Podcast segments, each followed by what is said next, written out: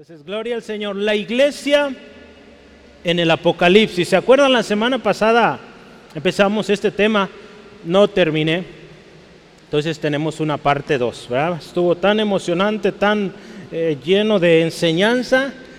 Cuando hablamos Apocalipsis o de Apocalipsis, el tiempo se va y, y falta tiempo para seguir hablando de esto. Pero yo quisiera hoy continuar ese tema que empezamos y, hablando un poco más de cómo la iglesia vive en este tiempo.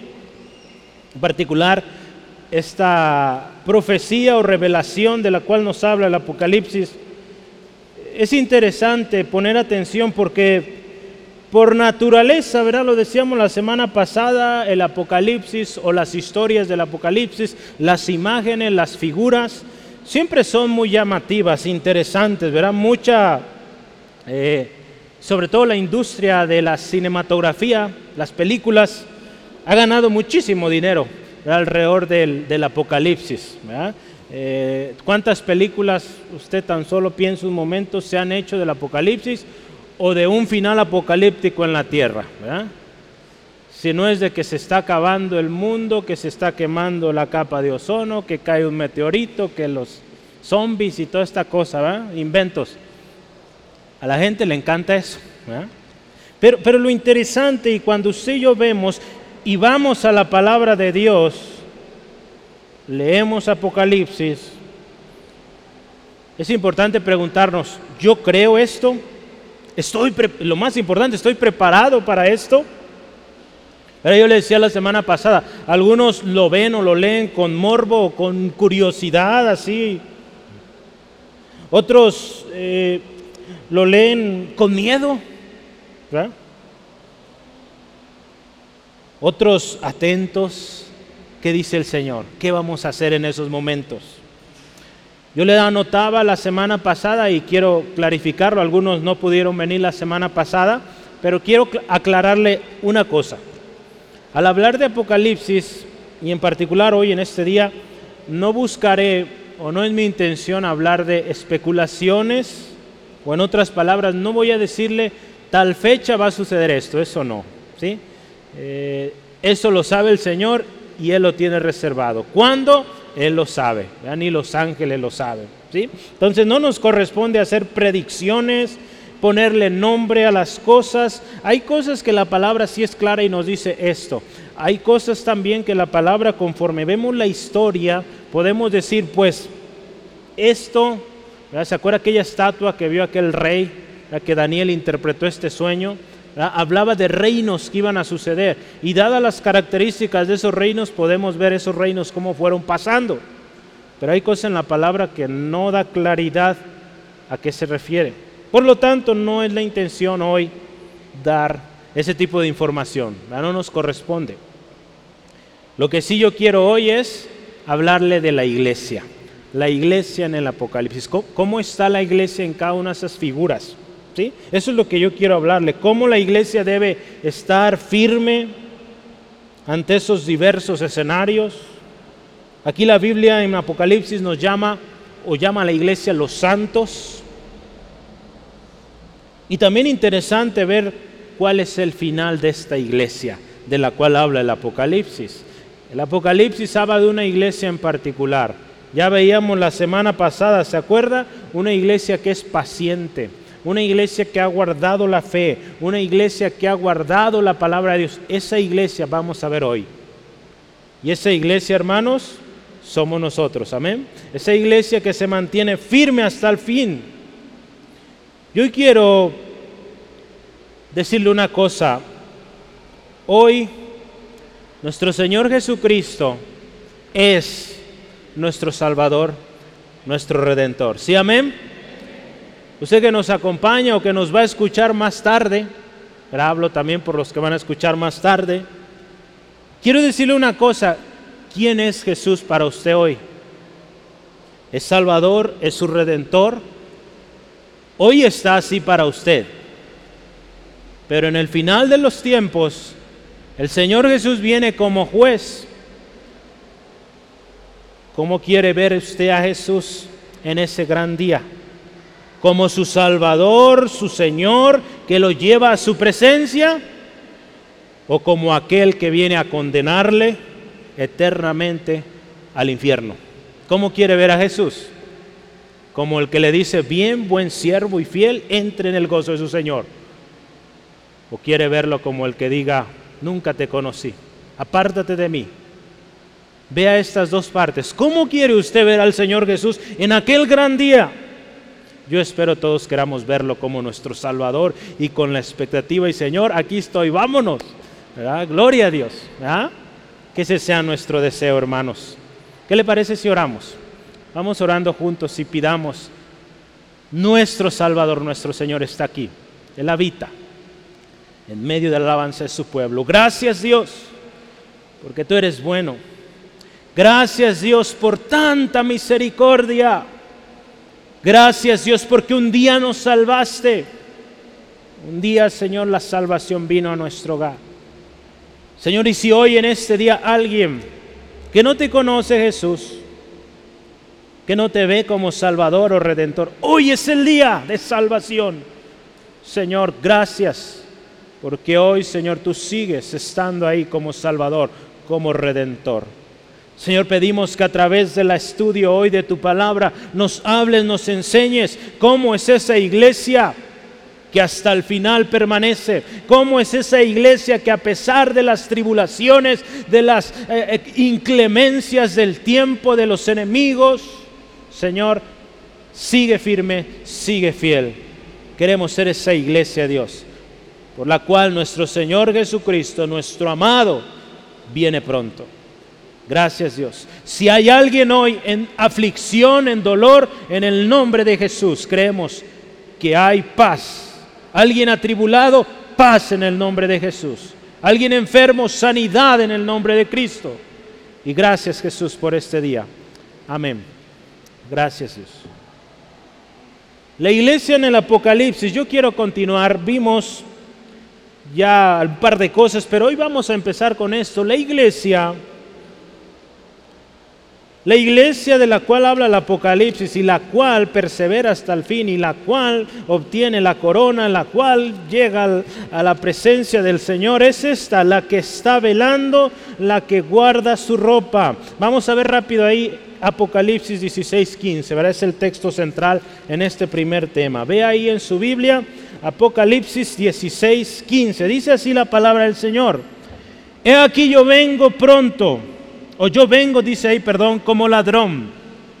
Bienaventurado el que vela y guarda sus ropas, para que no ande desnudo y vean su vergüenza.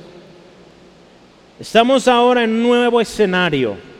Si usted ve el capítulo 16, está hablando de siete ángeles con siete copas.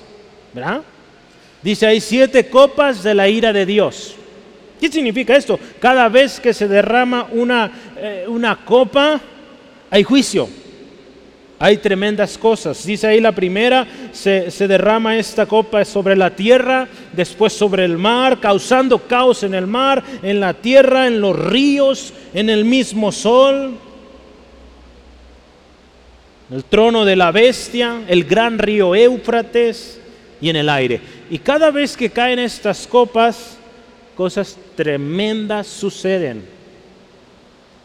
Pero ahí el Señor nos dice, bienaventurados los que velan y guardan sus ropas. Estas siete copas traen juicio a su paso contra todos aquellos que han persistido en su pecado. Aquellos que siguen en la maldad y que aún a pesar, usted ve, yo le animo en casa, ve el capítulo 16, dice, vienen estos juicios y endurecen más su corazón. En medio de ello, de todas esas cosas que están sucediendo, usted puede ver, siguen blasfemando el nombre del Señor. Qué tremendo, hermano, hermana. Cuando alguien se ha corrompido a tal grado que aún cuando hay tanto problema, enfermedad, en la miseria, ahí en la miseria siguen blasfemando en contra de Dios. Qué tremendo caer en ese estado, hermanos. Por eso tenemos que tener mucho cuidado, guardar nuestro corazón, hermano, hermana.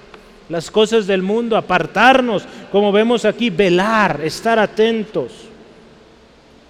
En medio de estos juicios que están cayendo, sobre la tierra, el Señor Jesús dice esto, he aquí yo vengo como ladrón. Bienaventurado el que vela y guarda sus ropas. ¿Por qué dice? O para que no ande desnudo y se vea su vergüenza. Aquí el Señor Jesucristo nos llama a velar, hermanos, guardar nuestras ropas. Y vea, Pablo dice, es algo que ya deberíamos saber. Pero si no lo sabemos, o estamos ignorando lo que Dios dice en su palabra, yo le animo estemos despiertos. Hay un texto que yo quiero que me acompañe, por favor. Primera de Tesalonicenses. Vamos juntos. Primera de Tesalonicenses.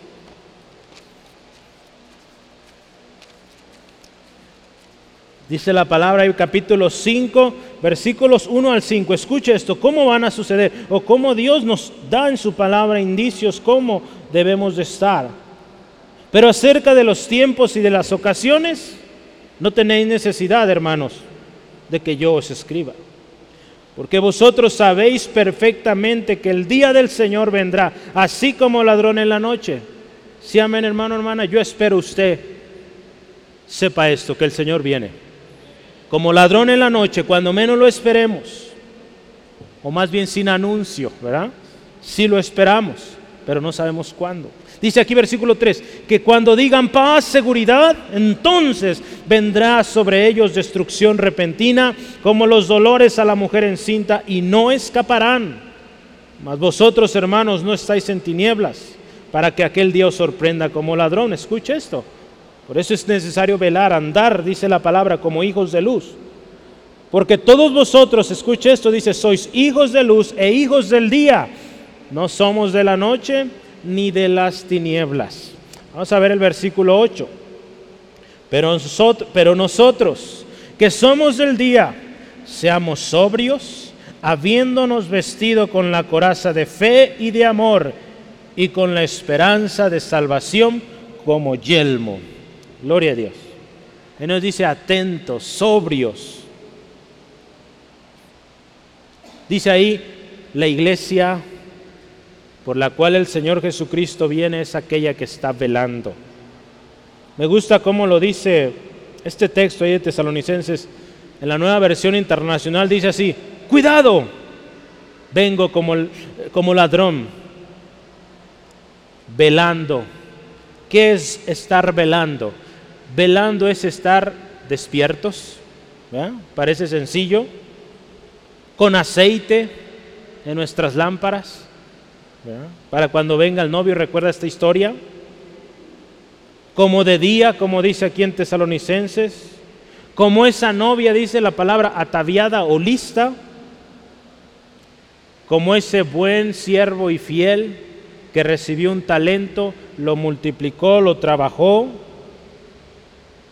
Jesús nos dio varias historias, varias eh, analogías o semejanzas del reino, ¿verdad? Usted puede ver esos textos. El reino de los cielos es como y empieza a dar una historia. Dio varias, algunas vamos a ver hoy.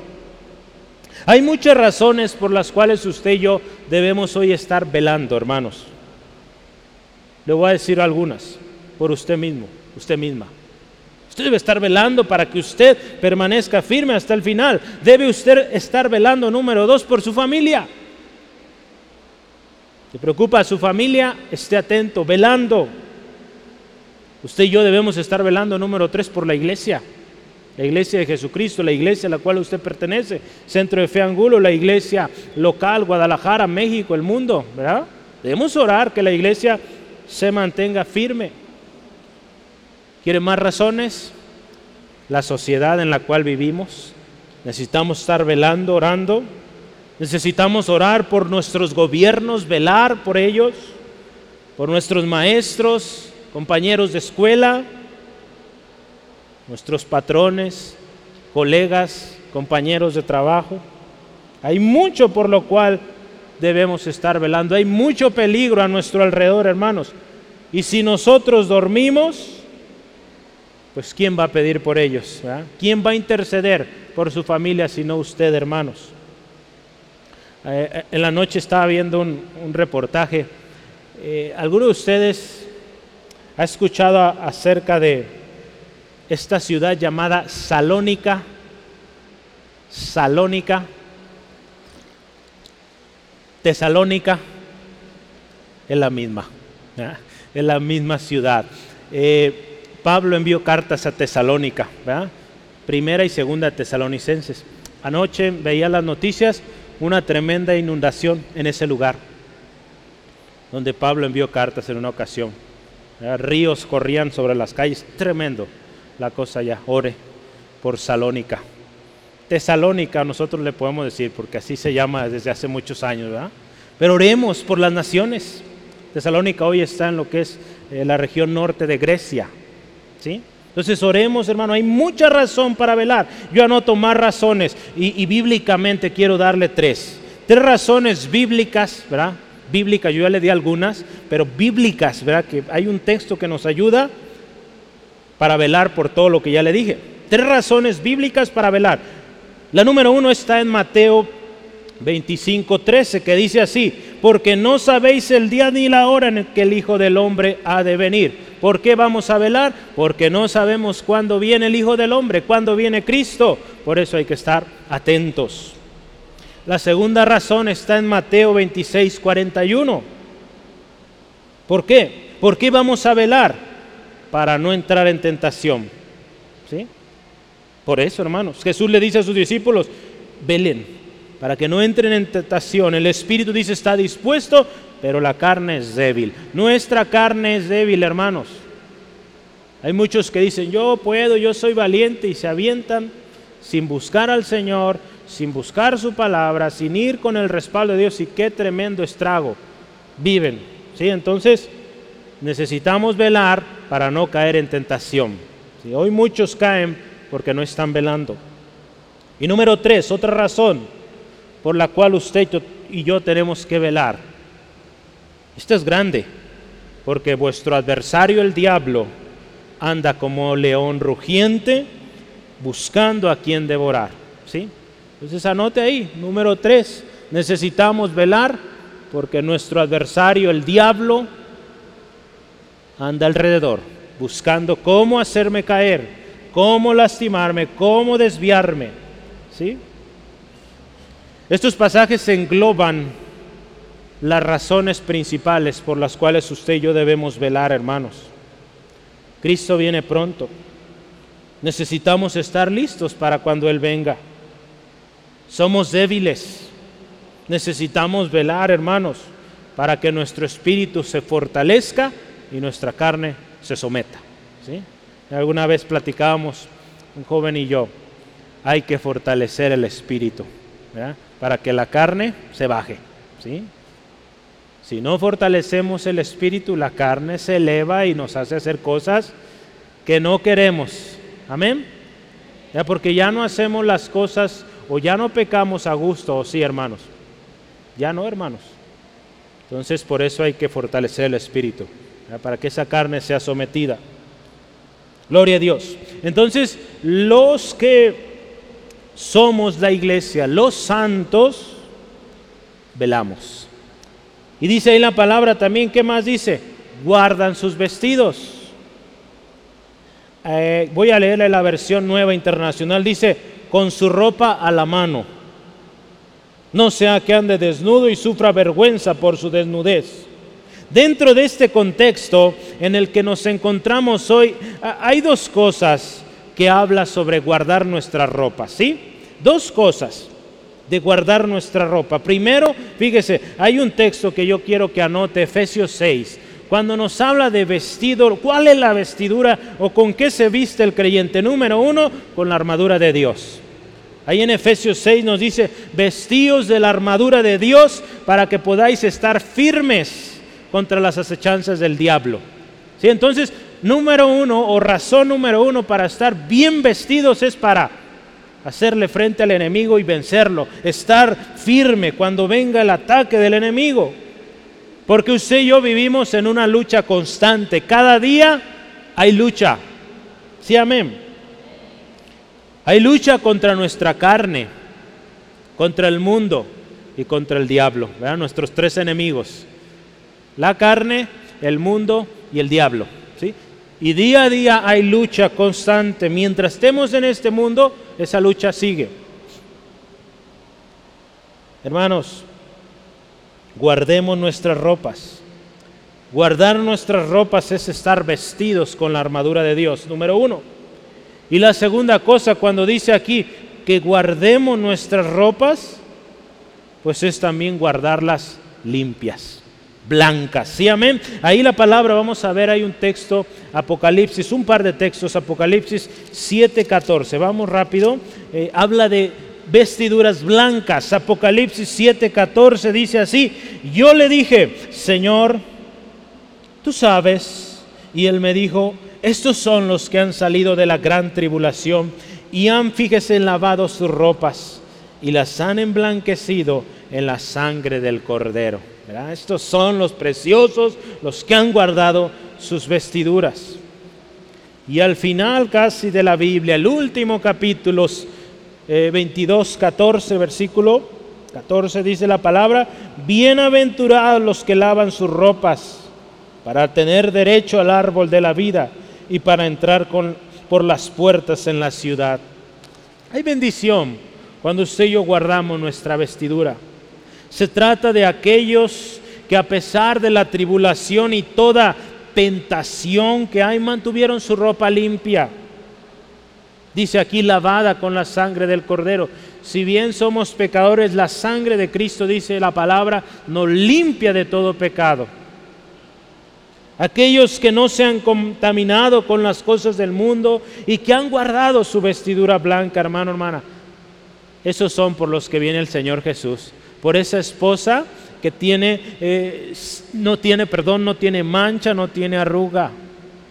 Hermanos, guardar nuestras vestiduras es también apartarnos de todo aquello que nos ensucia. Y no permitir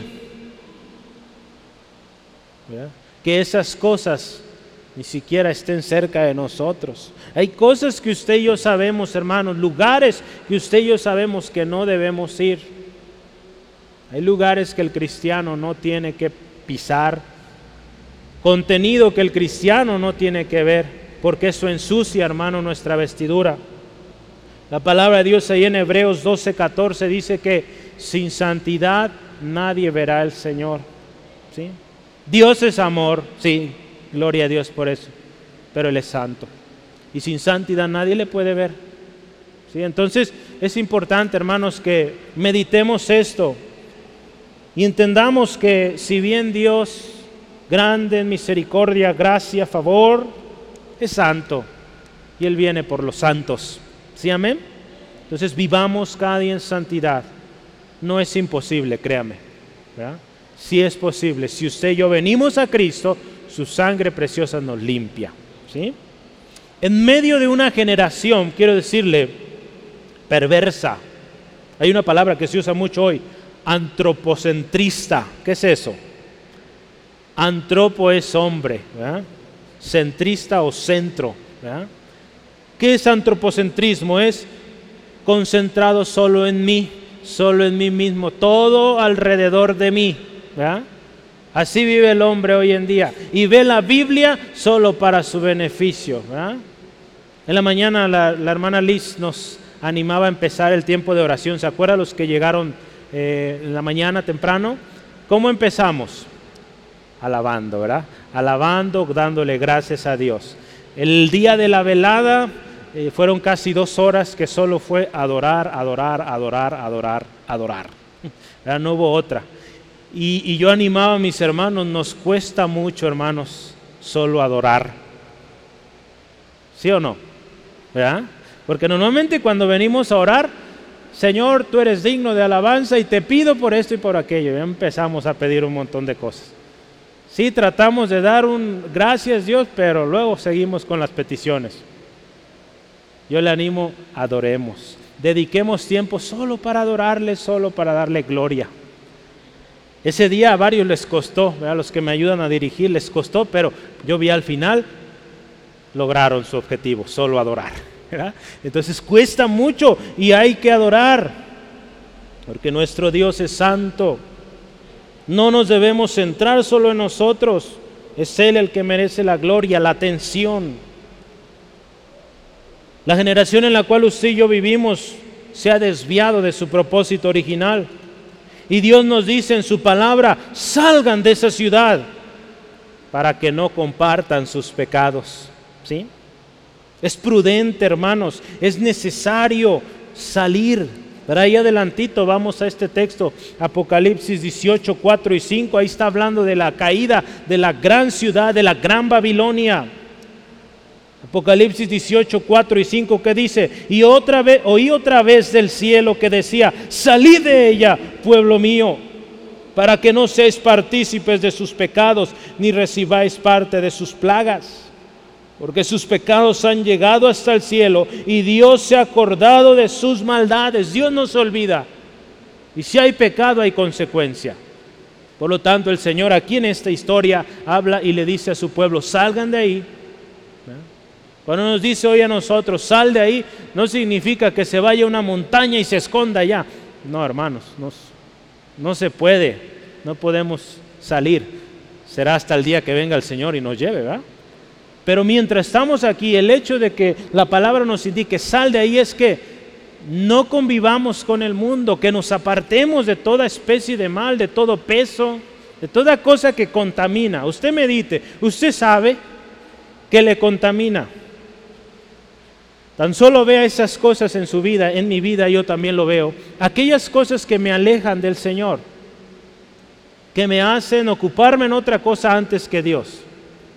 Medite, ¿qué cosas han intervenido para que usted lea la Biblia, por ejemplo? Un programa de televisión, una película, una revista, un, no sé, tantas cosas. ¿Qué cosas nos estorban? Hay que hacerlas a un lado. Entonces, por esa iglesia viene el Señor Jesús, por los que están velando y guardando sus ropas. Y aprovecho para invitarle, cada primer viernes de mes hay velada de oración. Aquí les espero. ¿Sí, amén? No los oí, a ver otra vez. Yo quiero verlos aquí, hermanos, y oro que un día estén acá también. Hace falta orar. Entonces, les espero el próximo mes que es octubre, ya estamos, eh, este viernes pasado acaba de ser la velada, yo por eso veía a mis hermanos, algunos medios todavía adormilados y en la alabanza se equivocaron varias veces, yo creo que eso fue, eso espero hermanos, la próxima semana todo va a estar mejor, entonces, pero vale la pena, vale la pena, ellos lo están testificando cada mes, al final cerramos con testimonios y testimonios preciosos. Si quieres saberlos, véngase. Dios está obrando de muchas maneras tan lindas que nos sorprende cada vez. Entonces ahí le espero. Vamos adelante, la iglesia es llamada a las bodas del Cordero. ¿Cuántos les gustan las bodas? ¿Sí? Unos hasta las dos manos ya se quieren casar. Bueno, ore al Señor y Dios le va a enviar su esposo, su esposa. ¿Sí? Eh, pero hay una boda que todos esperamos, o bodas del Cordero. Ese es el día más preciado, más anhelado que debe ser para el cristiano, hermanos. Las bodas del Cordero es el evento estelar, es lo más anhelado por la iglesia, la novia. Sí, amén. Sí, hermanos. No sé usted, ¿verdad? Pero yo no me he casado, pero los que ya se casaron, cómo prepararon su boda. me imagino que fue algo precioso, especial, ¿verdad? Para toda señorita, si hablamos de las señoritas, la fecha más preciosa comúnmente es pues sus 15 años y su boda, ¿verdad?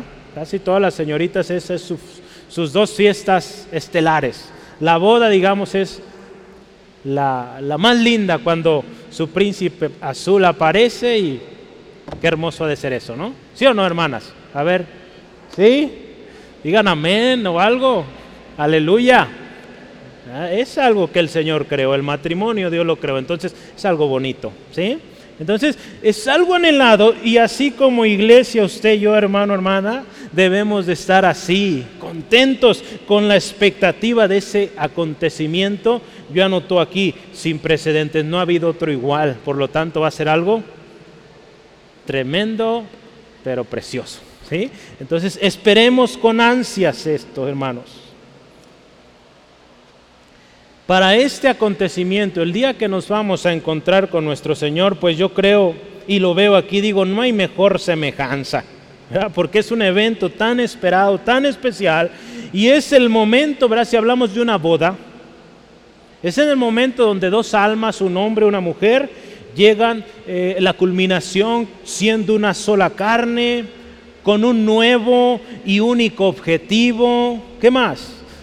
Una nueva familia, una nueva vida, algo, si bien con sus respectivas dificultades, claro, no es, eh, no es perfecto todo, pero es algo lindo. No hay mejor semejanza que nuestra relación como iglesia con Cristo. Ese día en que usted y yo ya estaremos con Él por siempre y la eternidad. En la Biblia habla mucho de bodas, pero yo quisiera hablar de, esas, de esa relación, cuando habla de boda o relación entre Dios y su pueblo. Cuando vemos el Antiguo Testamento, habla de esta relación de Dios, su pueblo. En el Nuevo Testamento ahora habla de Jesucristo, su iglesia. Eh, quiero que vea, vamos a ver dos textos en el Antiguo Testamento. Rápidamente, Isaías 54. Isaías 54.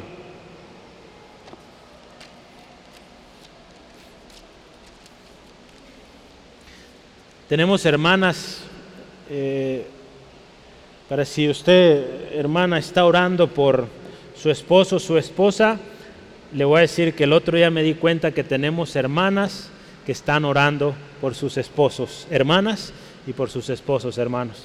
Gloria a Dios, ¿verdad? En la iglesia alguien está orando por usted. Que Dios traiga al hombre, para usted señorita, para usted varón, pues su esposa también. ¿Sí? Entonces, gloria a Dios. Por eso somos familia. ¿verdad? Y oramos unos por los otros. Vamos a orar. No, a leer. ¿verdad? Dije orar, leer. Yo sé que está orando. Vamos a ver, Isaías 54. No es que tenga urgencia, ¿eh? No. Usted ya sabe, yo le he dicho que ya está presentada la petición allá. Dios sabe cuándo va a llegar. Isaías, ya pongan monos serios. Isaías 54, 5. Fíjese que dice el Señor. Porque tu marido es tu hacedor. Jehová de los ejércitos es su nombre y tu redentor, el Santo de Israel. Dios de toda la tierra será llamado. Vea cómo dice aquí, tu marido es tu hacedor. Dios está hablando a su pueblo Israel, a su pueblo amado, tu marido es tu hacedor. Vea qué hermoso nuestro Dios, cómo, Él nos ve con esa relación, cómo es la relación entre tu esposo y una esposa. Es una relación íntima, una relación de confianza. Esto es en el diseño de Dios, claro. En el diseño de Dios así debe ser. ¿sí? Vamos adelante, Oseas 2.19. Oseas 2.19. Ya se lo he dicho, pero le voy a decir una cosa, se ve muy bien cuando sonríe, ¿sí? Entonces, si usted quiere verse muy bien, guapo, guapa, sonría, ¿sí? Me da gusto verle sonreír. Oseas 2:19. Vamos a ver. Y te desposaré conmigo para siempre. Te desposaré conmigo en justicia, juicio, benignidad y misericordia. Ve a Dios. Qué lindo, ¿no? Así es nuestro Dios. Él nos ama con ese amor y un amor eterno, para siempre, dice aquí la palabra. Hay más textos. No me dice, Brian, no le pongo los textos, perdón, ahí están. ¿sí? Si no los alcanzó a anotar, Isaías y Oseas. Yo solo escogí dos textos en el Antiguo Testamento, pero en el Nuevo Testamento también nos habla de semejanzas, de las bodas. Hay una, hay una historia, y es la historia ahí de Mateo 22, donde Jesús empieza y habla así, el reino de los cielos es semejante a un rey que hizo una fiesta de bodas para su hijo. Y hizo una invitación tremenda. Usted sabe y ha oído esta historia, ¿verdad? Cómo eh, invitó a unos selectos, estos no quisieron, salieron con pretextos Total, al final los invitados fueron los que andaban en las calles, en los caminos y tremenda fiesta. Bodas, bodas preciosas, especiales. Uno más. Mateo 25. El reino de los cielos es semejante a diez vírgenes. Cinco sabias, cinco prudentes, cinco insensatas, imprudentes. Y ahí nos habla de cómo las prudentes iban preparadas con aceite suficiente para que cuando llegó el novio ya estaban listas, encienden sus lámparas o quizá ya las tenían prendidas, pero había aceite suficiente para rellenar de tal manera que entraron a las bodas. Las insensatas no tenían aceite, sus lámparas ya no tenían más luz, se quedaron fuera. Entonces vea cuando habla de las bodas en la Biblia, las bodas del Cordero. En cada una de estas referencias que usted acaba de anotar y más que podremos meditar, habla de una relación íntima. Y una cosa importante, una responsabilidad íntima también, mutua. Podemos ver el cuidado que Jesús tiene para su iglesia, hermanos. Señor Jesucristo, en Efesios podemos verlo, ha provisto todo lo necesario para que esta iglesia, usted y yo, los santos, podamos estar listos para cuando Él venga. Y si no estamos listos, algo falta ahí. Quizá no estamos siendo parte de la iglesia, quizá no estamos leyendo su palabra, no estamos orando, no estamos velando y por eso no estamos listos. Pero Jesucristo se encargó de que tengamos lo necesario. Nos dejó palabra y nos dejó su espíritu. Para que usted y yo estemos listos. Sí, amén.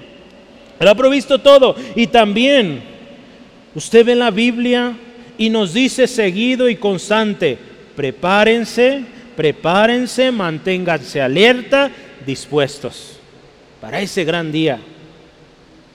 Dice ahí la iglesia es llamada las bodas del Cordero.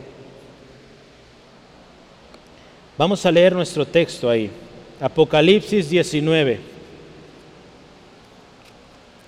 No lo hemos leído, ¿verdad? Apocalipsis 19, 7 al 9. Yo quiero que lo vea, esto está poderoso. Dice, gocémonos y alegrémonos y demos gloria porque han llegado las bodas del Cordero y su esposa se ha preparado y ella se le ha concedido que se vista de lino fino, limpio y resplandeciente, porque el lino fino es las acciones justas de los santos. Y el ángel me dijo, escribe, bienaventurados los que son llamados a la cena de las bodas del Cordero. Y me dijo, estas son palabras verdaderas de Dios. O podemos decir, estas están firmadas por Dios y se cumplen, gloria a Dios. Sí, qué hermoso nuestro Dios. Algo que me llamaba la atención y que cabe resaltar, en la última parte del versículo 7 dice ahí, escucha y véalo también, dice, y su esposa se ha preparado. Y les decía, ¿cómo son las bodas? La esposa se prepara, el esposo se prepara, ¿verdad? Entonces, aquí también, la iglesia, la esposa de Jesucristo, se prepara. Y por esa iglesia, hermanos, el Señor viene. ¿Sí? Aquí la palabra de Dios, nueva versión internacional, dice, alegrémonos, regocijémonos, démosle gloria. Ya ha llegado el día de las bodas del Cordero, su novia se ha preparado. Fíjese qué hermoso. El novio, como lo decía yo, ya ha provisto todo lo necesario para que esta esposa esté lista para que cuando venga al encuentro del novio, el cordero, le reciba y se agrade el cordero de esa esposa. Hermanos, vamos a Efesios 4, perdón.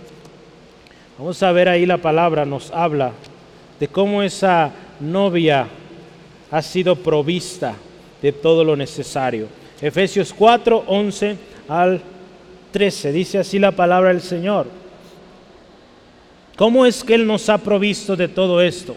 Dice ahí la palabra, y Él mismo constituyó unos apóstoles, a otros profetas y a otros evangelistas, a otros pastores y maestros, a fin de perfeccionar a los santos, ahí estamos usted y yo, para la obra del ministerio, para la edificación del cuerpo de Cristo hasta que todos lleguemos a la unidad de la fe y del conocimiento del Hijo de Dios, a un varón perfecto, a la medida de la estatura de la plenitud de Cristo. Aquí usted y yo podemos ver entre líneas todo lo que Dios ha provisto.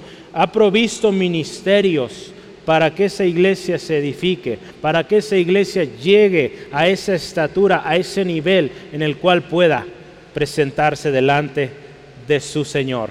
¿Sí, amén? Ese día lo esperamos, lo anhelamos y Dios ha provisto. Ahí en Efesios también 5, Efesios 5, yo... ¿Cuál acabamos de leer? A ver, vamos a ver. Sí, 4, 11 al 13, hay uno más, ¿verdad? Efesios 5, 25 al 27.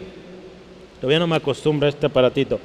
Efesios 5, 25 al 27, la palabra del Señor nos dice así, escuche, maridos, amad a vuestras mujeres. Y vamos a ver Cristo. Así como Cristo amó a la iglesia, escuche esto, y se entregó a sí mismo por ella. Vea el cuidado. ¿Para qué? Para santificarla, habiéndola purificado en el lavamiento del agua por la palabra. Para eso es la palabra, para purificarnos. Y a fin de presentarla a sí mismo una iglesia gloriosa que no tuviese mancha ni arruga ni cosa semejante, sino que fuese santa y sin mancha. Así es como el Señor nos espera. Santos, sin mancha ni arruga. Ya lo leíamos hace rato ahí en Hebreos. Sin santidad nadie verá al Señor. Por eso, hermanos, la importancia de vivir en santidad. En repetidas ocasiones, la Biblia nos habla de vivir en santidad, de guardar nuestras vestiduras, de tener nuestra lámpara lista, y nos dice ahí, Señor Jesús, velad, Mateo 25, 13 dice Mateo, vamos a leer, velad pues, porque no sabéis el día ni la hora en que el Hijo del Hombre ha de venir. Hermana, hermano, cuando usted y yo somos obedientes, cuando usted y yo somos fieles al Señor, somos íntegros, mantenemos esa firme esperanza, cuando Jesús venga, nos va a recibir, nos va a invitar, vamos a ser parte de esas bodas. La invitación hoy está abierta. Muchos han sido invitados, pero no todos entrarán ese día, porque muchos durmieron, no estuvieron preparados. El Señor nos dice, velen. Hay un coro muy bonito que eh, entonábamos hace algunos años, ¿verdad? ¿Se acuerda? Y a su esposa se le ha concedido que se vista de lino fino, lino limpio y resplandeciente para recibir al rey. ¿Sí se acuerda? ¿Sí? Esa es la esposa por la cual el Señor viene, para recibir al rey, preciosa, con lino. Yo veía anoche el lino, una tela que es su proceso para hacer el lino, es, es muy especial, minucioso y en tiempos bíblicos un trabajo manual, pero muy delicado. Cuando habla aquí lino fino, un trabajo minucioso, limpio, precioso, para que esa vestidura se viera impecable. Por esa iglesia viene Jesús. Hermano, y cuando dice aquí la palabra, habla de las obras justas, las obras justas. Ese lino fino que dice la palabra son las obras justas de los santos. Fíjese, si bien usted y yo sabemos, no somos salvos por obras, ¿verdad? No así. Somos salvos por la gracia del Señor Jesucristo, su sacrificio en la cruz, por nuestra fe en Jesucristo. Por eso somos salvos. Pero aquellas cosas que usted y yo hacemos, obras al final, justas, son cosas que nos adornarán en ese día. Ese día el Señor va a recompensar. De acuerdo a lo que usted y yo hayamos hecho, Él nos va a recompensar, ¿sí? Entonces imagínense, todas esas cosas que hicimos en servicio a nuestro Señor, a los demás, van a ser, imagínense, adornos en nuestra vestidura. Cosa preciosa. Aquí la palabra lo dice. El lino fino es las acciones justas de los santos. Entonces, hermano, que nuestras vestiduras estén preciosas, impecables. Dice aquí que son bienaventurados los que son llamados a la cena. Bienaventurado es dichoso, doblemente feliz, Estas bodas, hermanos, son un evento único que debe ser nuestro anhelo estar ahí. Esa gran cena, imagínense esto, es una cena o es una fiesta, veámoslo así, es una fiesta que empieza con una cena, una boda y que sigue y sigue y por la eternidad. ¿Cuántos han estado en una boda de una semana, dos semanas? Ya en nuestros tiempos no se usa mucho esto, pero en el pasado yo recuerdo, mis papás me han platicado algunas bodas que eran de dos o tres días, tremendas fiestas. Cada día habrá el día de la birria, al siguiente día el menudo, el pozole y se, no, tremendas fiestas. Yo les digo aquí en México, ¿verdad? Sí son, mucha fiesta. Pero imagínense esa fiesta por la eternidad, porque estaremos con nuestro amado Jesús. ¿Sí? Qué glorioso será ese día, hermanos. Y lo más hermoso es que usted y yo seamos esa esposa amada del Señor Jesucristo. Yo hoy en esta tarde le digo y le animo, aseguremos nuestro lugar ahí. Acepte a Cristo y por la fe usted va a ser no solo un invitado en esa fiesta, usted va a ser la esposa. ¿Sí, amén? Vivamos una vida así, hermanos, de tal manera que estemos ahí y seamos esa esposa por la cual Cristo viene pronto. La iglesia en la Nueva Jerusalén. Estamos terminando. Apocalipsis 21. Vamos a leer estos cuatro versículos. Vi un cielo nuevo y una tierra nueva, porque el primer cielo y la primera tierra pasaron, y el mar ya no existió más. Y yo, Juan, vi la santa ciudad, la nueva Jerusalén, descender del cielo de Dios, dispuesta como una esposa ataviada para su marido. Y oí una gran voz del cielo que decía, he aquí el tabernáculo de Dios con los hombres y Él morará con ellos, y ellos serán su pueblo, y Dios mismo estará con ellos como su Dios. Vea qué lindo. Enjugará Dios todas las lágrimas de los ojos de ellos, y no habrá muerte, ni habrá más llanto, ni clamor, ni dolor, porque las primeras cosas pasaron. Gloria a Dios. Un nuevo principio, hermanos. Todos anhelamos un nuevo principio. ¿Sí o no, hermanos? Todos queremos que eso que pasó allá, ya ni recordarlo, olvidarlo, y algo nuevo. Para el hombre resulta, le voy a decir esto, imposible volver a ordenar las cosas. El hombre busca reordenar y corrompe más, destruye más. Quiero decirle, el único que puede reordenar a su diseño original, hacerlo todo nuevo, es aquel que creó todo. Ese es nuestro Dios. Solo Él puede reordenar y traer un cielo nuevo, como dice aquí, y una tierra nueva, hermanos. Por más que busquemos en este mundo rehacer las cosas, no se puede. Pero un día nuestro Señor Jesucristo vendrá y tendremos cielo nuevo, tierra nueva. Palabra de Dios ahí en Primera de Tesalonicenses, voy a leerlo. Luego nosotros los que vivimos, los que hayamos quedado, seremos arrebatados juntamente con Él allá en las nubes para recibir al Señor en el aire. Y así estaremos, escuche, siempre con el Señor. Pablo en su tiempo, él ya añoraba esto.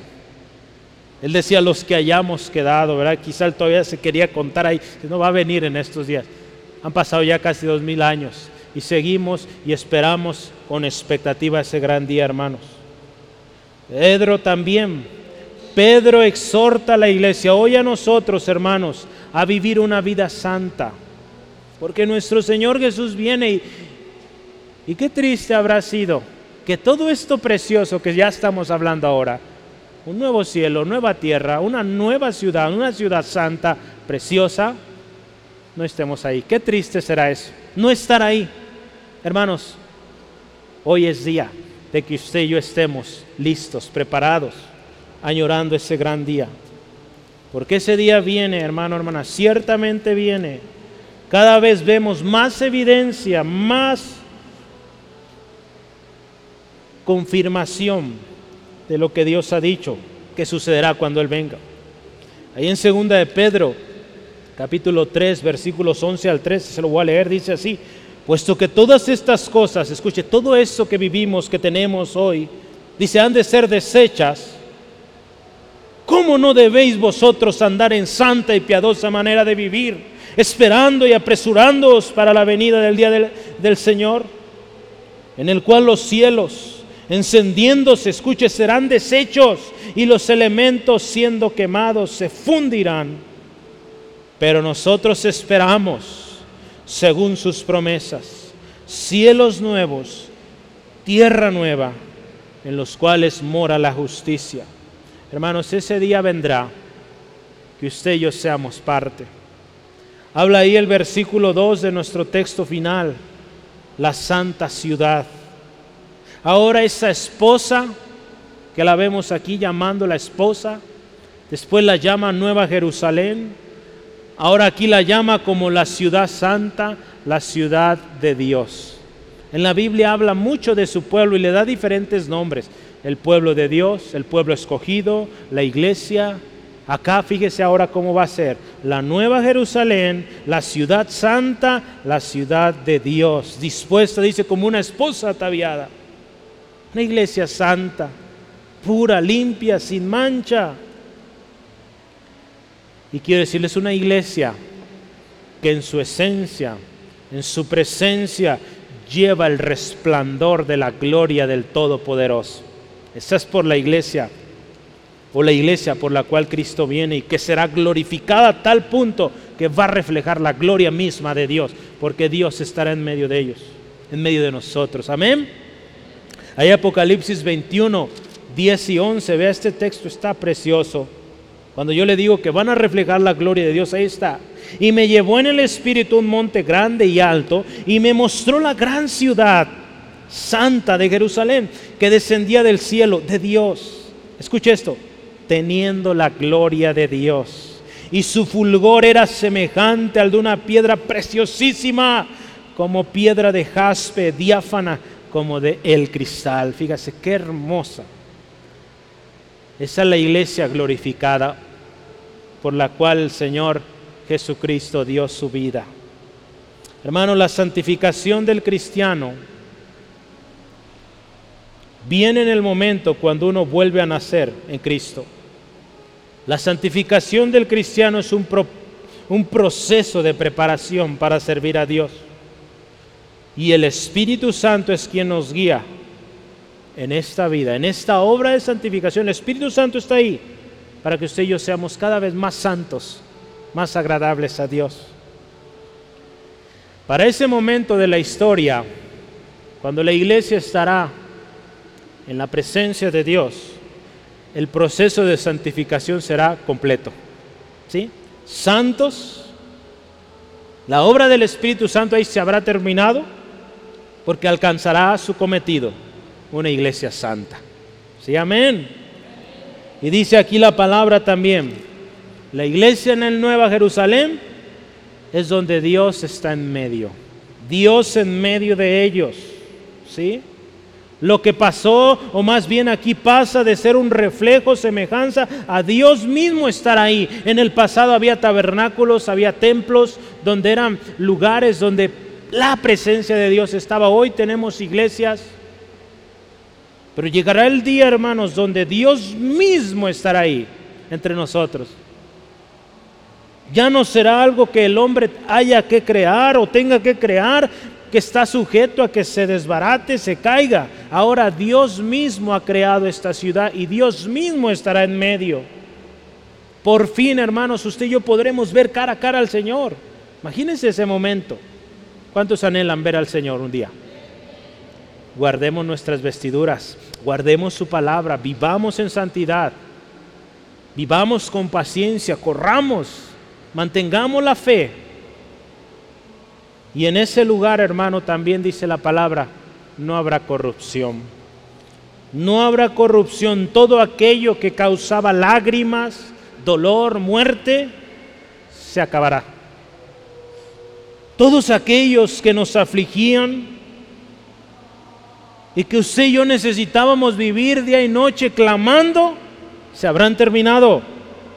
Ahora el clamor se acaba y ahora lo único que se escucha en el cielo es cántico de alabanza y oración a Dios, hermanos. Al único, al principio el fin, el alfa y el omega, el todopoderoso, dice la palabra, el que es, que era y ha de venir, a Él sea la gloria por los siglos de los siglos. ¿Sí, amén? Gloria a Dios, yo quiero terminar, voy a leer la conclusión. Y quiero que anote o lea este texto. Y me dijo, hecho está, yo soy el alfa y el omega, el principio y el fin. El que tuviese sed, escuche esto, yo le daré gratuitamente de la fuente de agua viva. Y el espíritu y la esposa dicen, ven. Y el que oye diga, ven. Y el que tiene sed, venga. Y el que quiera, tome del agua de la vida gratuitamente. Aquí hay una invitación doble. El espíritu y la esposa, el que oye, dicen ven. ¿A quién le dicen ven? A Jesús. Jesús, ven, queremos que ya vengas. Pero también hay una segunda invitación. Y esta invitación es para usted, que no ha bebido de esa agua de vida. Ven, hoy tienes la oportunidad de venir a esa agua de vida gratuita. Aún es tiempo.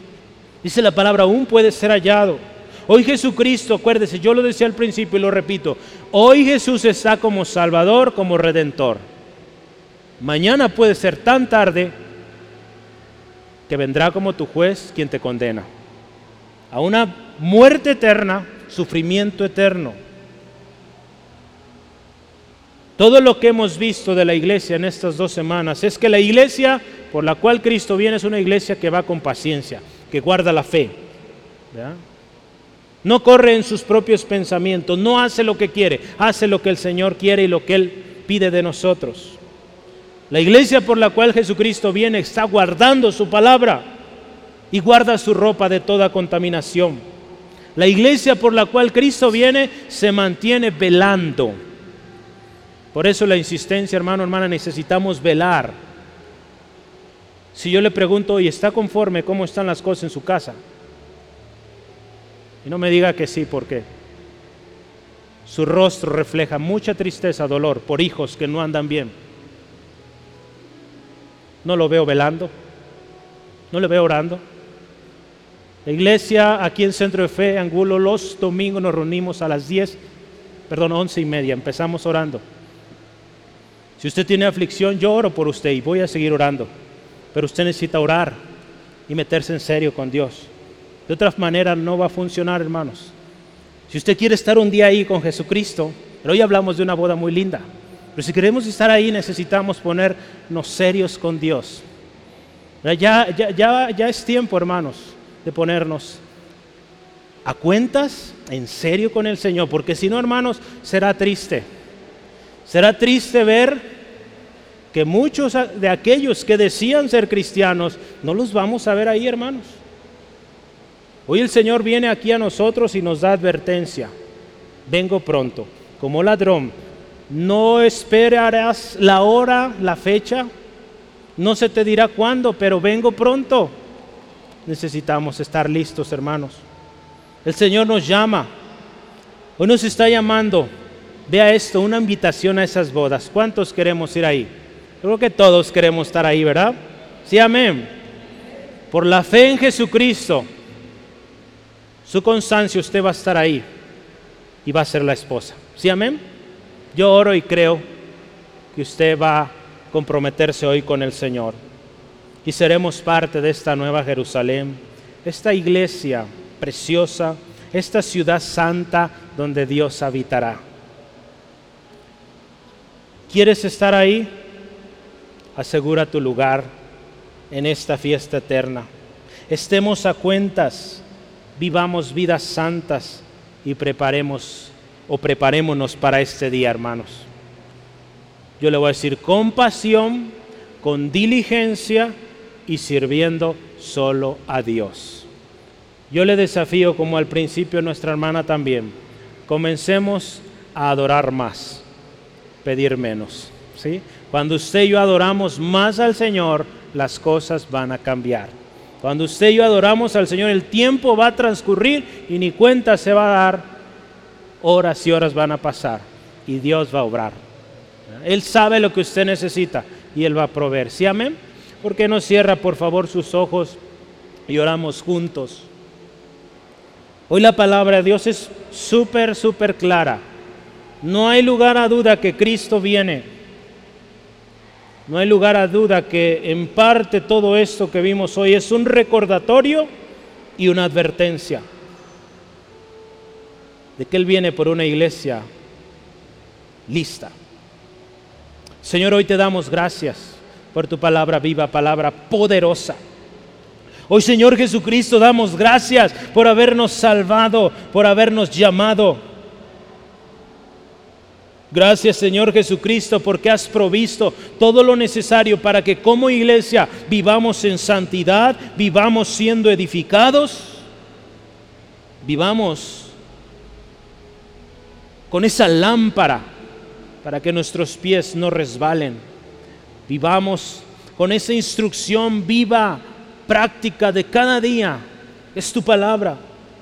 Por nuestro ayudador, el Espíritu Santo, que en todo tiempo estará presente para guiarnos, enseñarnos. Señor, ayúdanos. Danos fortaleza para correr con paciencia la carrera que tenemos por delante puestos nuestros ojos en Jesucristo, el autor y consumador de nuestra fe, velando, guardando nuestras vestiduras. Señor, así queremos vivir. Hoy, Señor, hacemos compromiso como iglesia de vivir en santidad. Hermano, hermana, yo lo hago junto con usted y le digo al Señor y digamos juntos, Señor, nos comprometemos, nos comprometemos a vivir tu palabra, a vivir tu palabra cada día de nuestras vidas, Señor, porque un día queremos estar ahí en tu presencia. Señor, damos gracias por esa invitación a las bodas. Queremos ser de los que entran y son la esposa. Señor, gracias porque seremos esa nueva Jerusalén, esa ciudad santa de Dios, esa ciudad donde tú estarás en medio. Tu luz brillará, Señor, por la eternidad. Señor, que seamos una iglesia comprometida, una iglesia que proclama las virtudes de aquel que le llamó de tinieblas a luz admirable. Gracias Dios. Gracias Dios porque cada uno aquí presente nos conocemos, tú nos conoces más. Y hoy Señor tú has conocido nuestro andar, nuestro caer, levantar. Ayúdanos, guíanos. Hermano, hermana, amigo, amiga. Jesús hoy está presente como Salvador, como Redentor.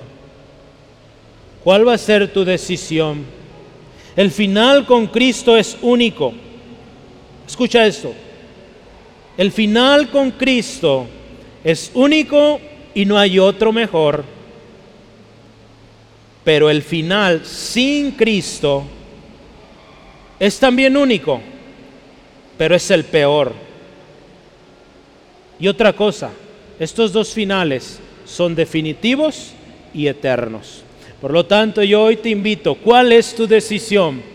¿Un final único con Cristo o un, final único con Satanás y la multitud de aquellos que rechazaron a Jesucristo?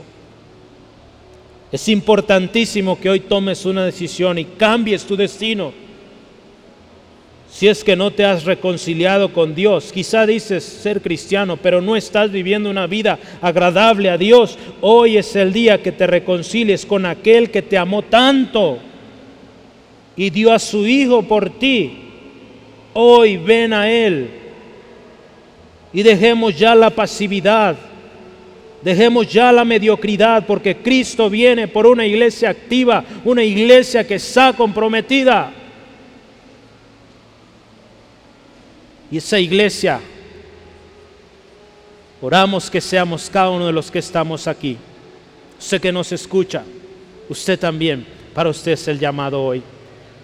Si hoy no te sientes seguro, yo te invito, ora conmigo y dile así al Señor, Señor, no estoy listo.